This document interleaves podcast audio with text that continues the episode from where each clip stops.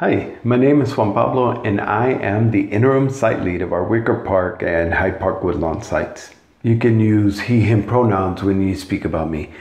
Um, our social and spiritual lives are shaped by times of festival and feasting. So, celebrating big with our communities and cultivating that riotous joy that God offers as a gift to all of us.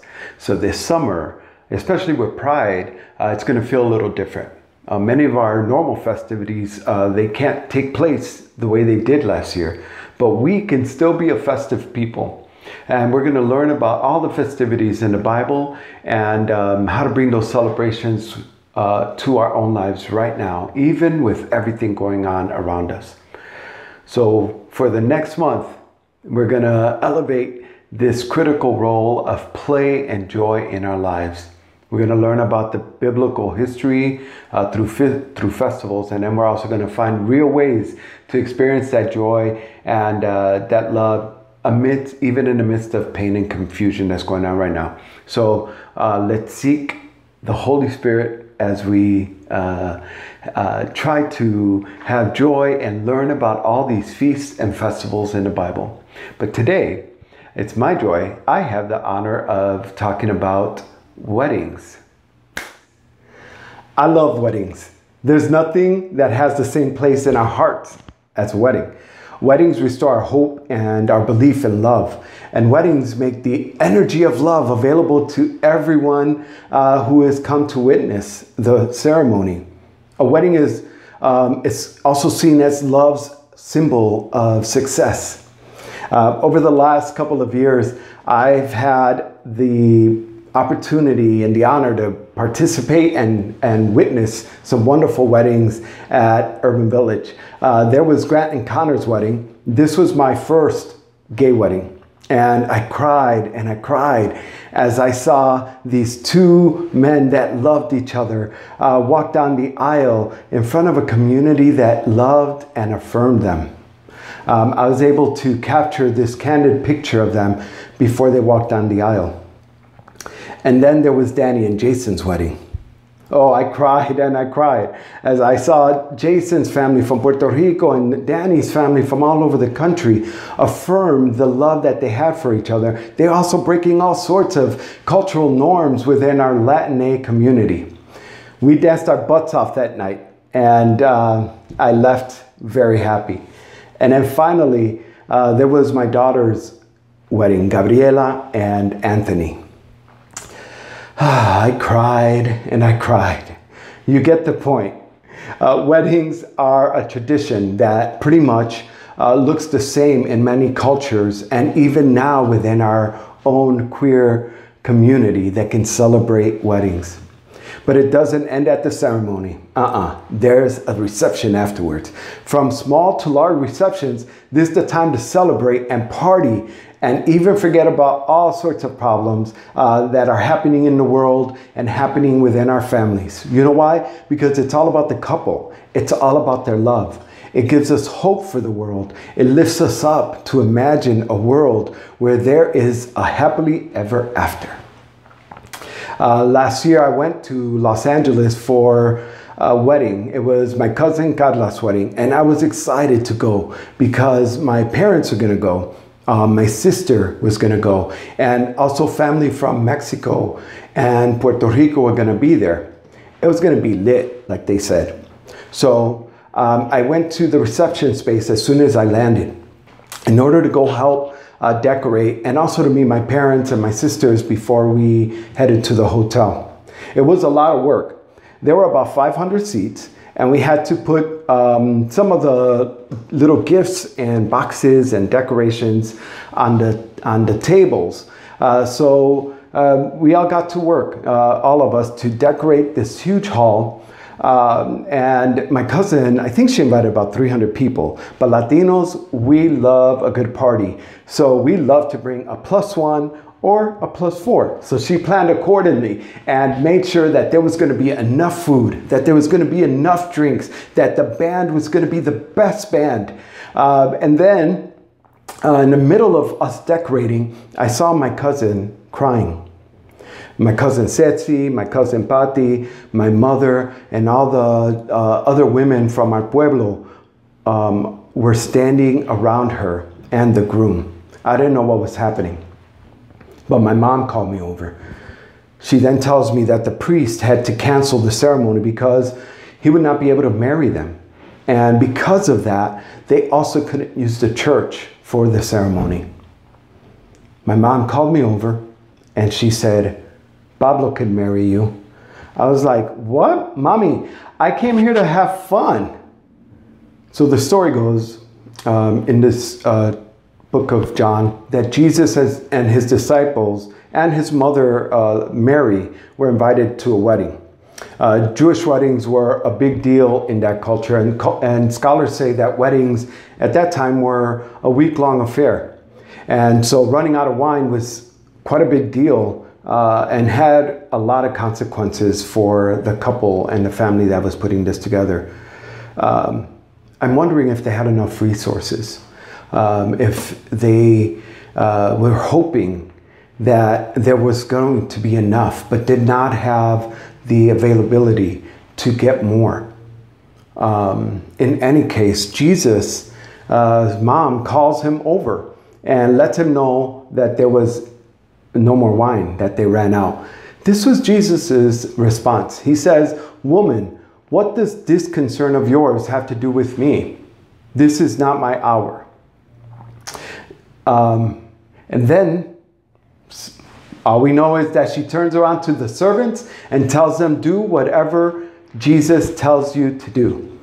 So they get these jars, six of them, uh, huge 20 to 30 gallon jars, and they fill them with water. Jesus turns them into wine. What? What happened? Did they have a conversation uh, between his response to her and her speaking to the servants?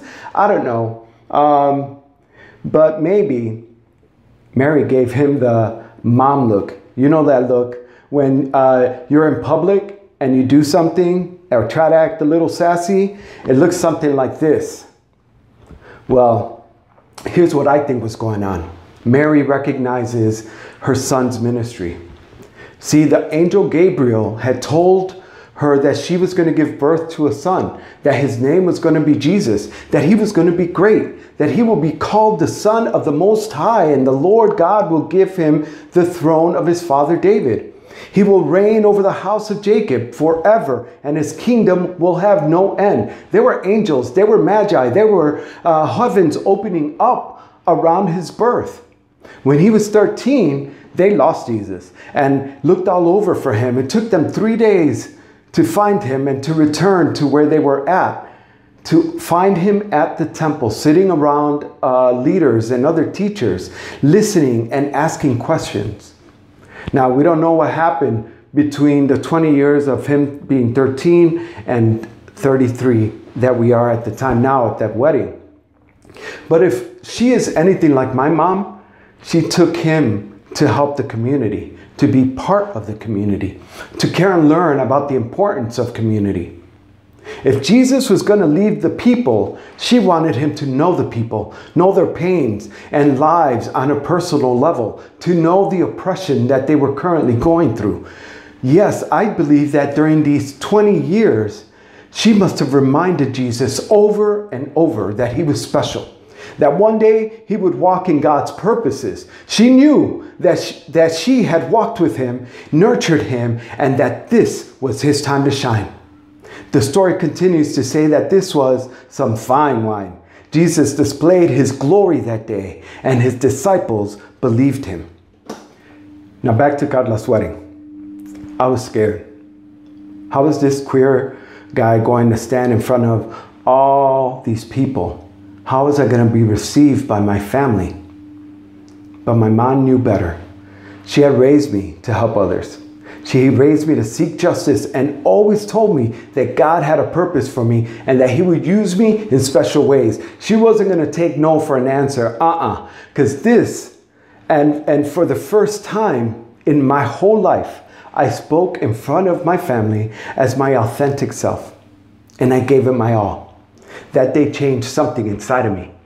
the wedding was interrupted, but God revealed his glory in our lives that day. And we partied like we never partied before. The food tasted better. That band sounded great. There was enough drink for everyone, and we had a wonderful time.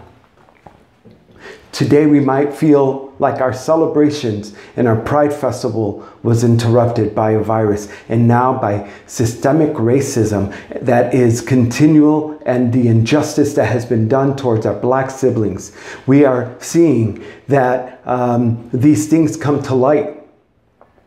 And we might say, what does this, your concern, have to do with me? But let me tell you something at this feast that we're at and this celebration that we're at, there's a table that's missing. There's a table that is empty. No one is sitting there because there is people that are oppressing our siblings. And let me tell you why this story of the wedding at Cana is so important for us today. We have felt this pause, and it feels like we may never get back to having the party that we waited for all year. And some of us might be asking, what does your concern have to do with me? But there's something that's important. God will reveal his glory through this situation.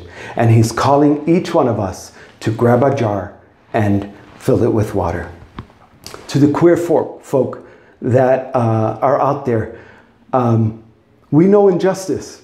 We know what it means to be oppressed. For over 50 years, we have been fighting for equal rights. We have been sharing the stories for lesbians, gay, bisexual, trans folk, um, and queer folk, non binary. All of us have been oppressed in some sort of a manner or another. And even within our own queer community, we know that racism exists. It's our time to call it out within our community and call it out within the community at large brown folk, Asians. Um, I've been seeing you grab your jars and filling them with water. You've been going out and cleaning the neighborhoods that have been affected by looting and rioting. You have been uh, marching in the Black, uh, Brown Lives for Black Lives um, uh, march. We have been walking and protesting and posting that we love our black siblings and that black lives matter and white folk, come on. I have seen you grab your jar and fill it with water. You are educating yourselves. We've been doing the work of anti racism, and you have been there learning. And I see you. I see you educating others on social media.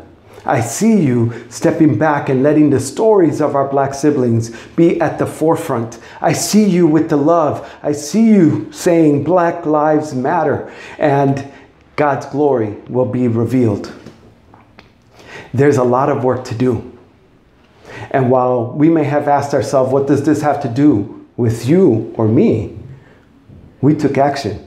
We called out racism. We marched. We're protesting. We're writing letters. We're making phone calls. We donated to funds that are helping our black siblings. We're doing all sorts of things. We're grabbing our jars and filling them with water. God is going to turn that water into wine, and that wine is going to be good.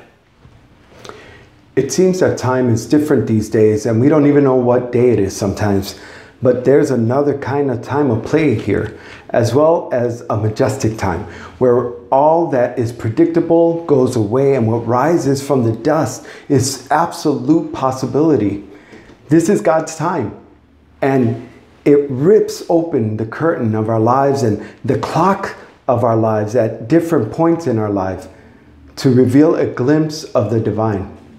So when Jesus speaks of his hour, he's in speaking of a time and a date on his calendar. He's talking about the time when God will reveal his glory through his cross, the resurrection, and the ascension. A time when God will, will uh, be accessible to everyone once and for all.